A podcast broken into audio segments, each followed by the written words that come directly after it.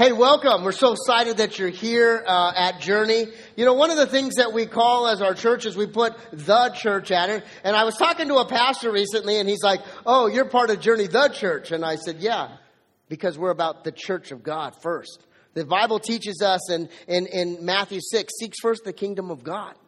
And this church is a church that's about the kingdom. Jeremy invited you to go to another church, not because we don't want you, but we are so faithful, we know that God's going to bring the right people to this church.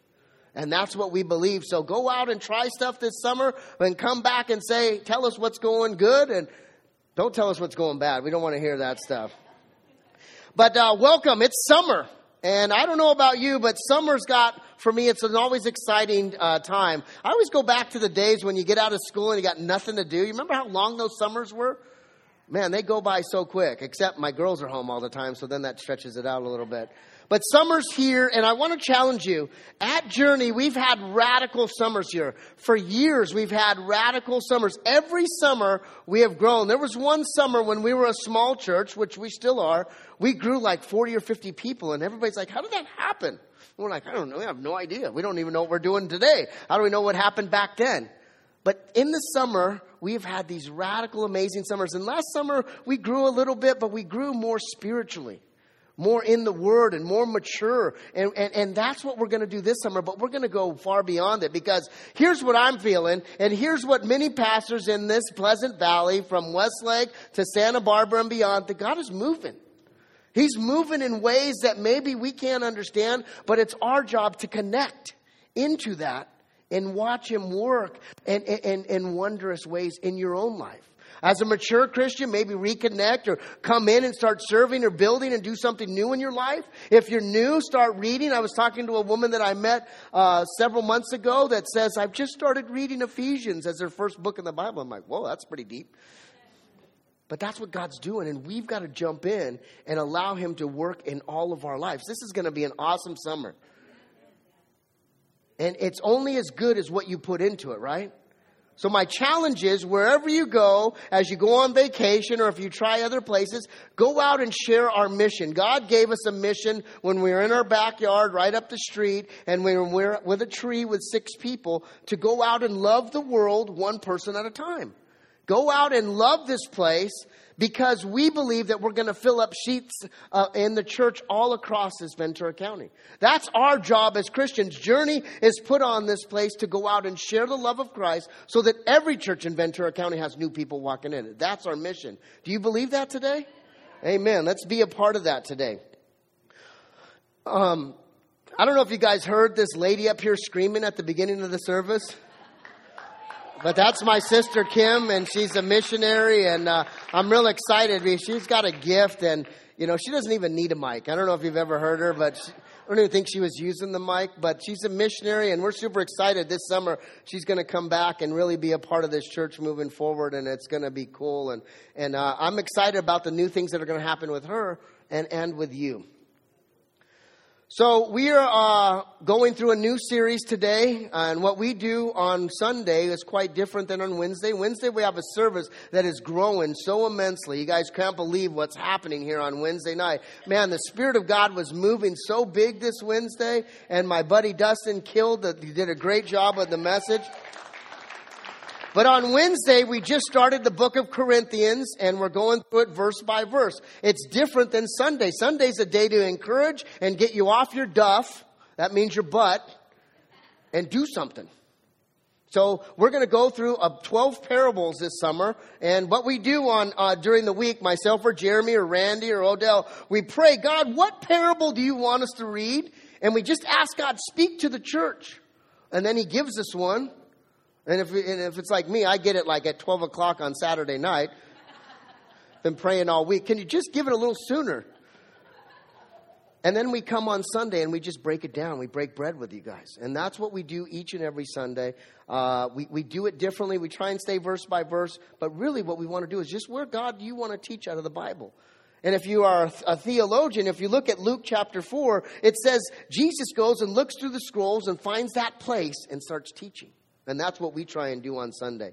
We are going through these parables, the parables that Jesus gave. There's some Old Testament parables we'll probably dig into. Jeremy's always the one that finds this stuff way out in left field, but uh, we'll probably go through a couple of parables in the Old Testament as well. But there's 40, maybe 46 parables, depending on how you measure it, and we're going to go through a bunch of those this summer. Now, in first service, I was a little loosey on uh, the way I was communicating, so hopefully this is going to be a little better. Uh, but it was powerful, and we're going to do every every uh, series. We have a memory verse. The kids memorize verses. We need to memorize verses. And our last year's summer memory verse was just so powerful. But here's our memory verse. I think I have it a little bit. Uh, this is an older. This is 34, and on your notes is 35. So let's just read both of them together. Jesus always uses stories and illustrations like these when speaking to the crowds. In fact, he never spoke without using such parables. 35 is actually our memory verse, and it says, This fulfilled what God had spoken through the prophet. I will speak to you in parables, and I will explain to you hidden things since the creation of the world. And Jesus is communicating from Psalm 78, verse 2, and he's communicating, saying, Listen, from the beginning of time, I've got things that are hidden. When you press into your relationship with God and you start opening up these parables through the Word of God, it starts to unlock things that are hidden from you until you've actually learned to grow in Christ. And during this summer, maybe you've heard some of the parables we're going to talk about. Maybe you've heard the one today. I ask that you look at it in a new way, open up your heart, and allow God to work and minister to all of us. That's what we're going to do. And today we're going to go through a parable called the sheep and the goat. And uh, it's a really powerful place. And so, if you want to continue to worship, please stand. And if you don't want to stand, just open up your heart to God and let's uh, let's read from His Word. One of the ways that we worship is through God's Word. We do it through prayer. We do it through tithing. We do it through fellowship. And this is a way that we communicate. And so, Matthew 25, verse 31 says this But when the Son of Man comes in His glory, and all the angels with Him, then he will sit upon his glorious throne. All the nations will be gathered in his presence, and he will separate the people as a, shep- a shepherd separates sheep from goats. He will place the sheep at his right hand and the goat his, at his left hand. Now I'm going to pray, and as I pray, Francis Chan used to say, the church should be filled with people that are filled in the Spirit. So you should ask God to fill you up and hopefully fill me up so that we're all communicating with the same God. So as I pray, you ask God to speak to you and work in you and invite His Spirit into your life. Father, in the name of Jesus, we ask as your Spirit's here working and moving in powerful ways, open up some unhidden things that we need to know or unlock something that will really radically change us so that we will go out into this world and be the, and be the sheep that you want us to be. Bless us today as we communicate to you through our heart, mind, and soul, as we worship you, as we celebrate you. Let these words do great work in our heart. We pray these things in Jesus' name, and all God's people said, Amen. Amen. Go ahead and be seated.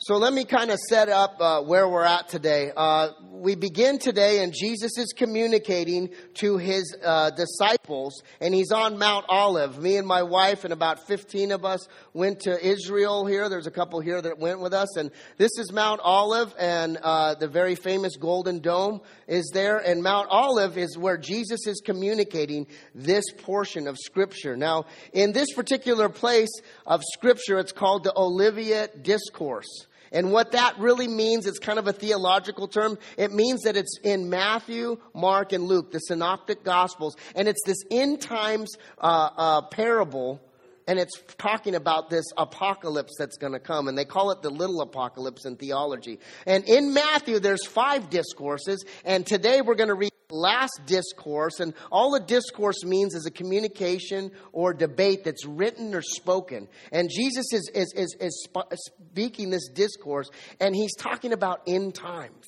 Last week, if you were here, I was kind of just coming out and challenging us to be witnesses. There's plenty of seats in this church. There's plenty of seats all across this valley, except one or two churches that, that have plenty of seats. We should be witnessing and filling all the seats in Ventura County right? And the time is coming that, you know, my buddy Randy is one of my mentors here. He's always talking, man, the time is near. The time is near. And even if it's not, we still need to fill the seats because there's an urgency for all of us.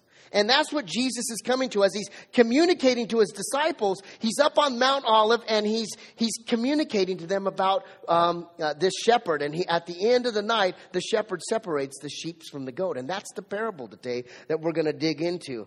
And, and in the Olivet Discourse, there's, there's four parables.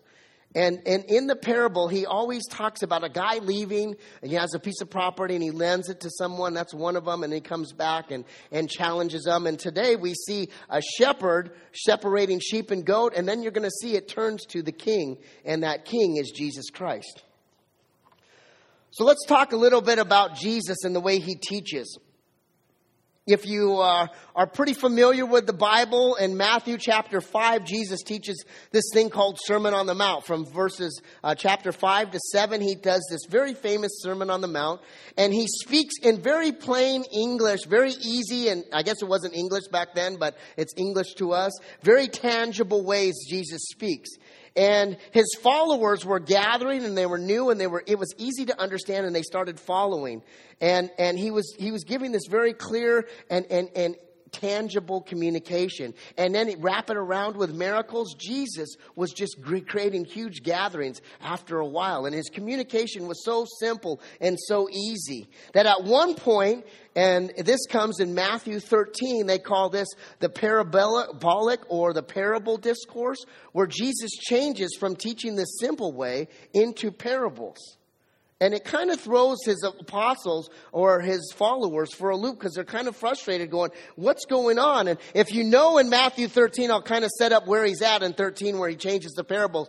He gets in and a crowd of people start surrounding him. And so he gets into a boat and he pushes off a little bit and he starts talking in parables. He starts talking about seeds and gathering and, and sowing and, and, and wheat and all this stuff. And, and the rumor is that if you get off into the water a little bit on this boat, he was doing that not to be cool on this floating platform, but the water would help magnify his voice.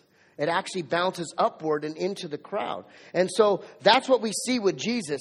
He's on this boat and he's starting to switch things up. And after his sermon, the apostles are like, What are you doing? You're confusing people. You're, they were astonished by what was happening and how he all of a sudden made some changes on their teaching style. And I was thinking about that today, and me and Jeremy and, and, and a few of us at Teacher, we've changed our teaching style two or three times as the church has grown. And, and Jesus changes his style. And the, the apostles are like, Man, you're killing us. You know, you're, you're, you're, you're, you're confusing people. And here's his response, and it's kind of going to blow you away. Jesus says, you, have permitted to un- you are permitted to understand the secrets of the kingdom of heaven, but others are not. So listen, just like our memory verse, it says some things need to be uncovered. Jesus says, You, our, our, our followers, are permitted to understand. Those that aren't are going to struggle unless they press in and ask God to work. Now, Jesus isn't saying here that I'm denying people from salvation. That's not what he's saying. He's actually saying, I'm not challenging you to step away and say, I don't understand. What he's saying is, because you don't understand, I want a response from you. And the response is, I don't understand the parable, but Lord, I want to know everything. I want to start doing Bible studies as much as I can. I want to hear everything that you have. I want to know you in a deeper way. And you start doing all kinds of things. And we see that happen at this church from someone who gets radically saved. They start going to Tuesday night, Wednesday night, Thursday, the women are going crazy. Friday, you get a day off to recoup. And then we press into stuff going on on, on Saturday and Sunday.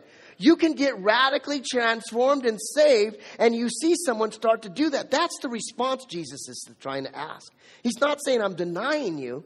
He's saying, those that really don't understand, it's your job to say, man, turn to that person, and if they look kind of halfway like they know what they're doing, some of you are in tough situations. look maybe in front of you. That was a joke for some of you. That turn to someone and ask them, hey, what's this verse really saying? And hopefully they've gone, and if not, maybe the person next to them has. That's the response that Jesus is trying to communicate to us.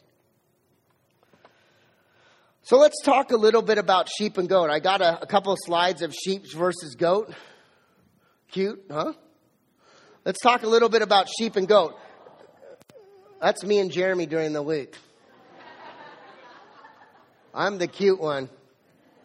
You know who that one is, right? Sheep and goat, they are, uh, Jesus uses sheep and goat because during this time when he's creating a parable, everybody knew about sheep and goat and the division. They knew what a shepherd did. It was very common knowledge at those days. The way Jesus talked would be like saying, for him teaching the same thing, and he would use cell phones and social media, and everybody's like, oh, I get it. He would use that kind of language. He would use these parables to teach and bring that kind of language in.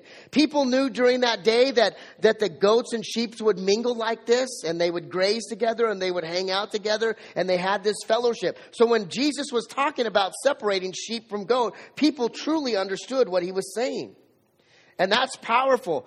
The sheep and goat, they look kind of similar. They sound very similar. And I don't know if you've been around them lately, but they smell very close to the same. Their smell is unique by, by, by all senses of the imagination, but they're very similar. But here's the thing about sheep and goat. During the nighttime, when it's time to go mimi or go to bed, they need to be divided.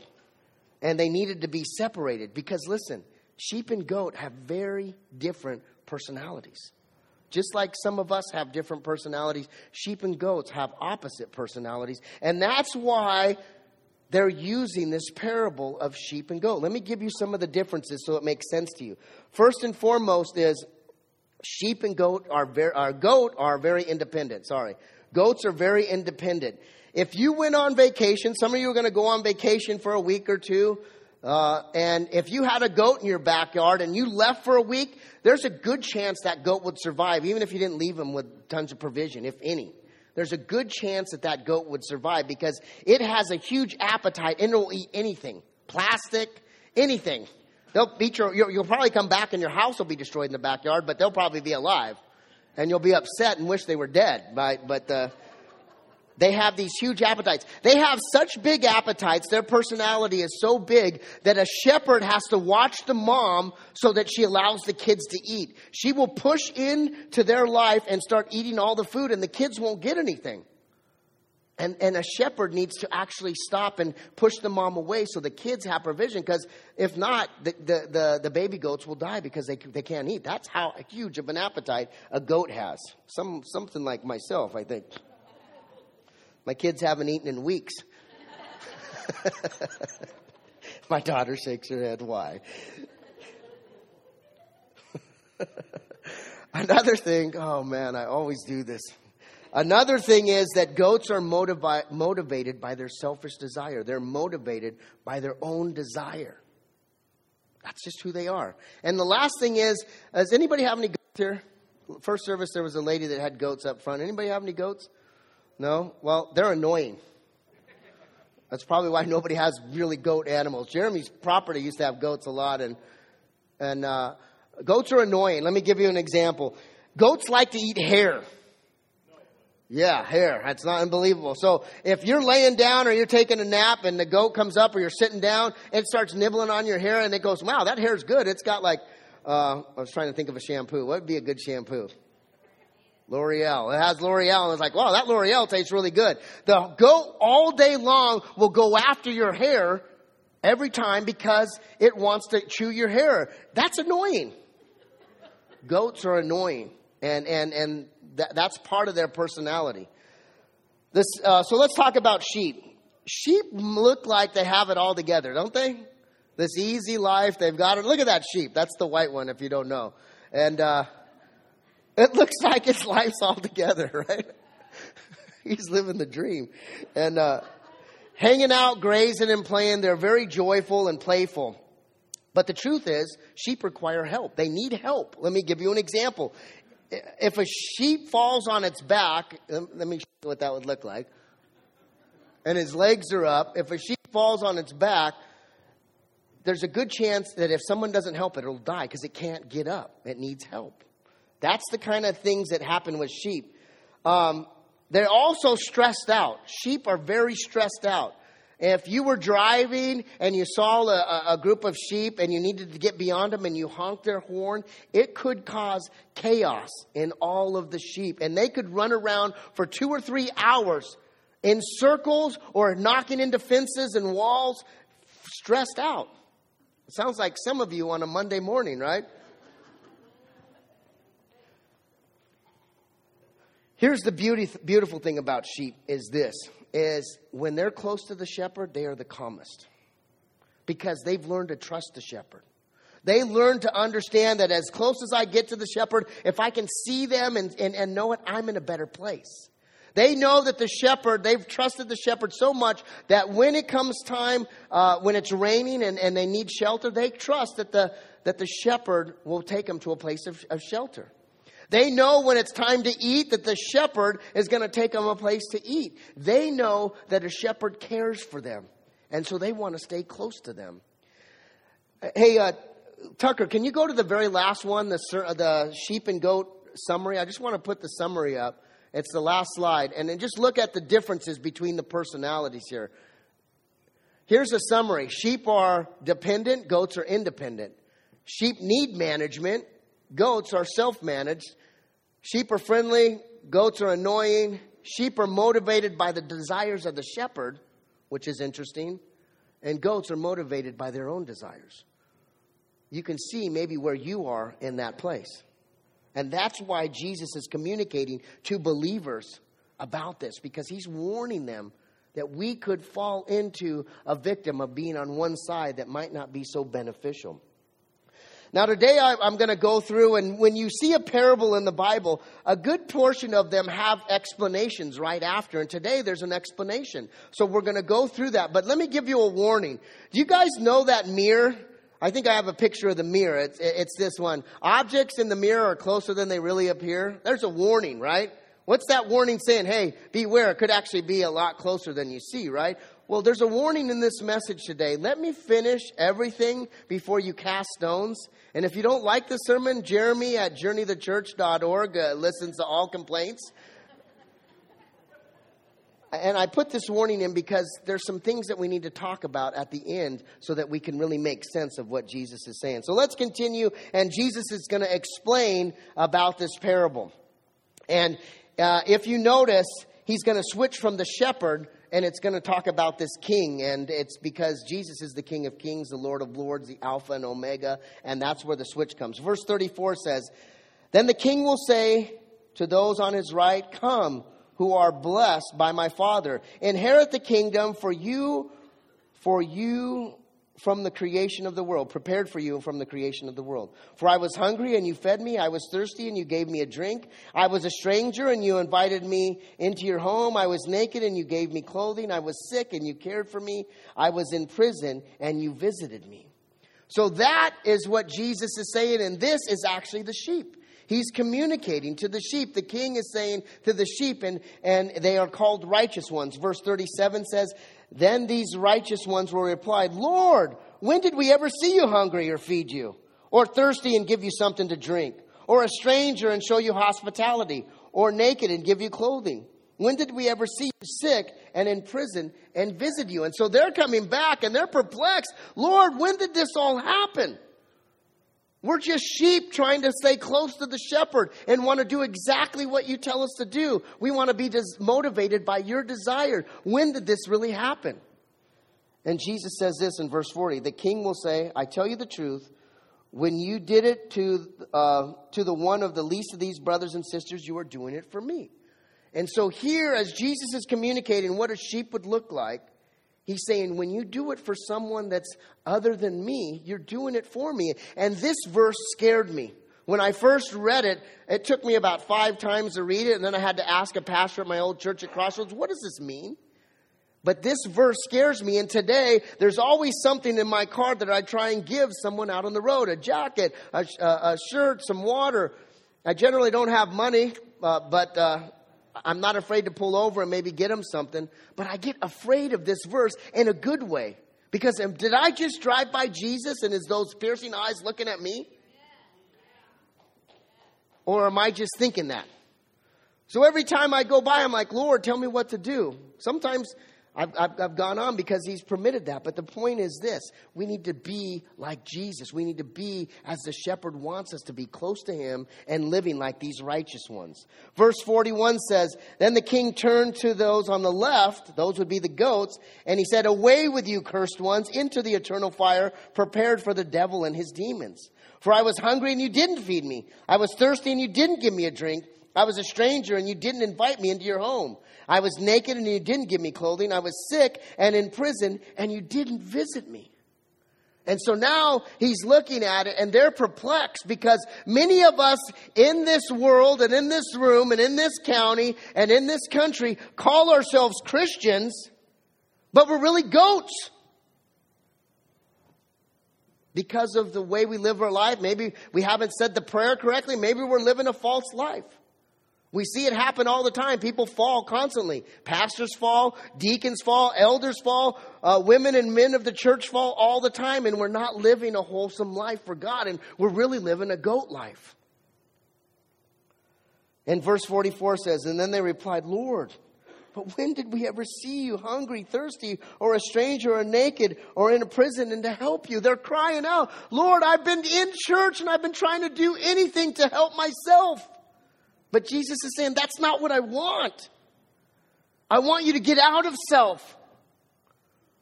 And that's the challenge here.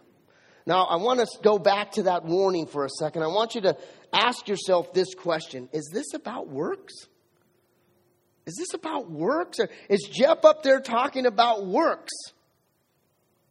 The answer is yes. But before you cast stones, I've been a pastor for a long time. I understand theology. This is about works. Jesus is communicating to the apostles in Mount Olive. They are people that believe and they've heard this said and he's trying to complete. This is what's going to happen. Jesus is on the verge of getting anointed and, and, and cheered on Palm Sunday and, and killed seven days later. He is getting ready to walk into this place and he's communicating with many of you today that are believers.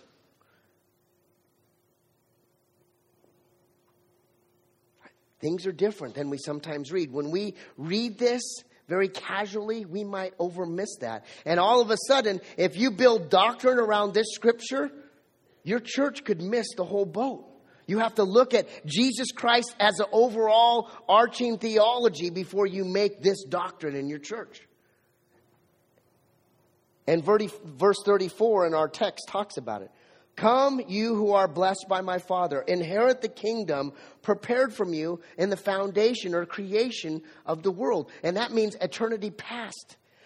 Before all this was ever done, God the Father, God the Son, and the Holy Spirit were there creating and giving you an inheritance. You have an inheritance to receive the blood of Jesus Christ as a, as, as a washing you so that you can be right with God. And then you have a blessing to go out and share that with other people. That's your inheritance. And your inheritance is to go out and share that love. So the truth is this the Bible repeatedly and clearly tells us that faith only comes through Jesus Christ, not by any work.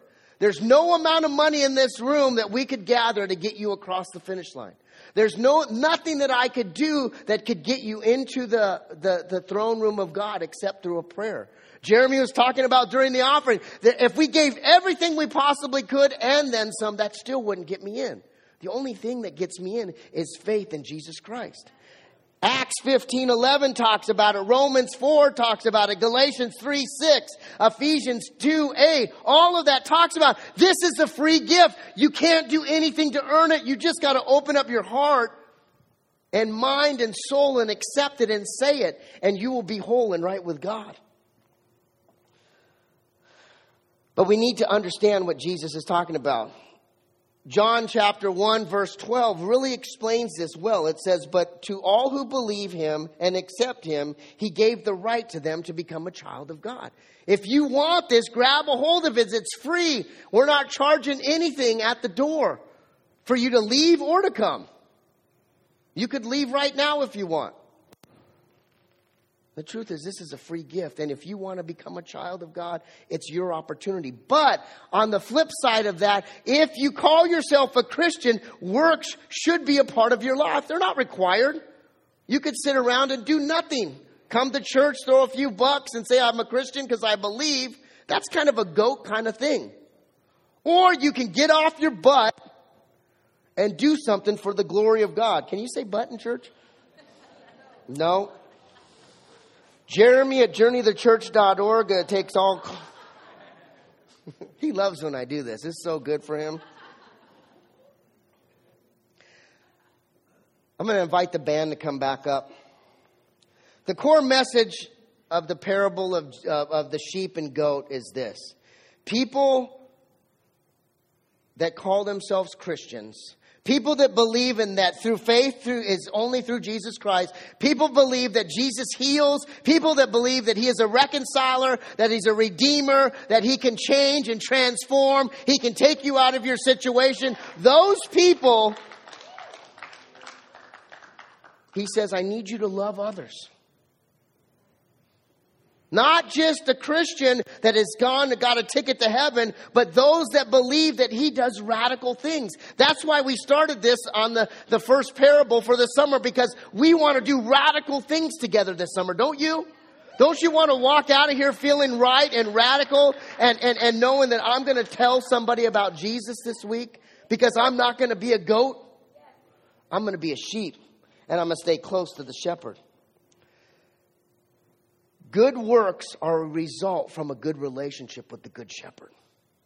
Good works are a result of a relationship with the Good Shepherd. If you follow Christ, you're going to treat people with kindness, loveness, uh, love, joy, peace, patience, right? The fruits of the Spirit. That should, there should be some fruits. Galatians chapter 5, 22 and 23. There should be some fruits for you. Because you're serving people like you're serving Christ just as what just the way that Christ came into the world. How many times do we read that he fed and he gave a drink and he clothed and he healed and he spent time with the least so that they can be a part of the kingdom of God? Here's probably the most important thing I'm going to say today. The works in this parable are not a cause of salvation, but an effect of salvation. The works in this parable are a cause, not a cause, but the effect of a good relationship with the good shepherd. That's what we're talking about here. Do you want to be in a good relationship? If you're in a good relationship, you're going to open up your heart, mind, and soul and say, I'm going to run with this and get the most out of this in my life. I want the most for me so that I can magnify God. Listen to what uh, this saying says Works magnify our flesh, faith magnifies God. Let me say that again. Works magnify my flesh, especially if I'm not connected to Jesus. But faith magnifies God. That's what He really wants. He wants you to be faithful. If you just open yourself up to Him and are faithful to Him, He will do a radical thing in you. And you'll want to go out and serve, and you'll want to go out and, and watch some kid with a snotty nose. None of your kids, by the way. But you'll want to be in the daycare or you'll want to be or in the, the baby rockers and teach them. Because you'll know someone in here is receiving something that's godly. That's what we're talking about here. Verse 45 and 46, Jesus is communicating after these, these goats are going, Where what happened? Where did this all happen? He says this I tell you the truth, when you refuse to help me and the least of my brothers and sisters, you're refusing or yeah, something like that. You're refusing to help me. Verse 46 says, And then you will go away into eternal punishment, but the righteous will go into eternal life. That's what we're talking about. The Apostle Paul talks about this eternal life.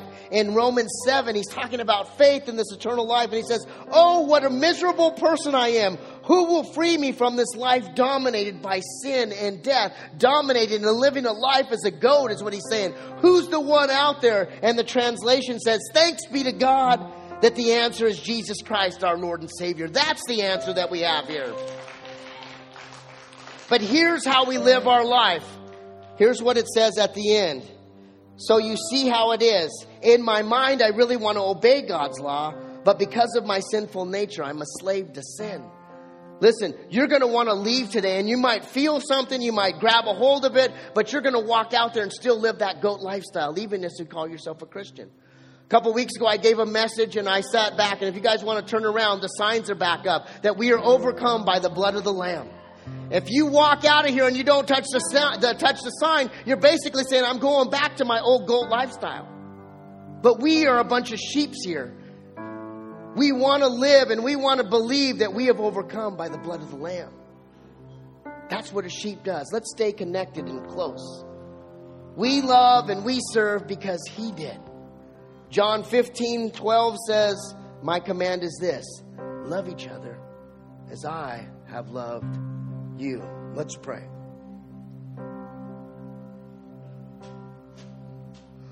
Lord, we come broken people learning to know more about you, Father. No matter how long we've been in church, there's more to learn. Draw us close to you, Good Shepherd. Break free the strongholds of the goat lifestyle so that we can be sheep moving in a way that is in, in, the way that you want us to move, Father. If there's someone here that's ready to get way of this old goat life and that eternal punishment, you can come before God because He's overcome the grave. And you can repeat after me. And this is a confession of faith that will bring you into salvation. Father, forgive me. Come into my heart. Come into my soul and be my king and good shepherd forever. I know that you died and that you rose again so that I may have everlasting life with you, Father. Anoint me with your Holy Spirit so I can do good works because you have affected me so much I want to share with others. Bless me today because you are the King of Kings, the Lord of Lords, and the Good Shepherd. Amen.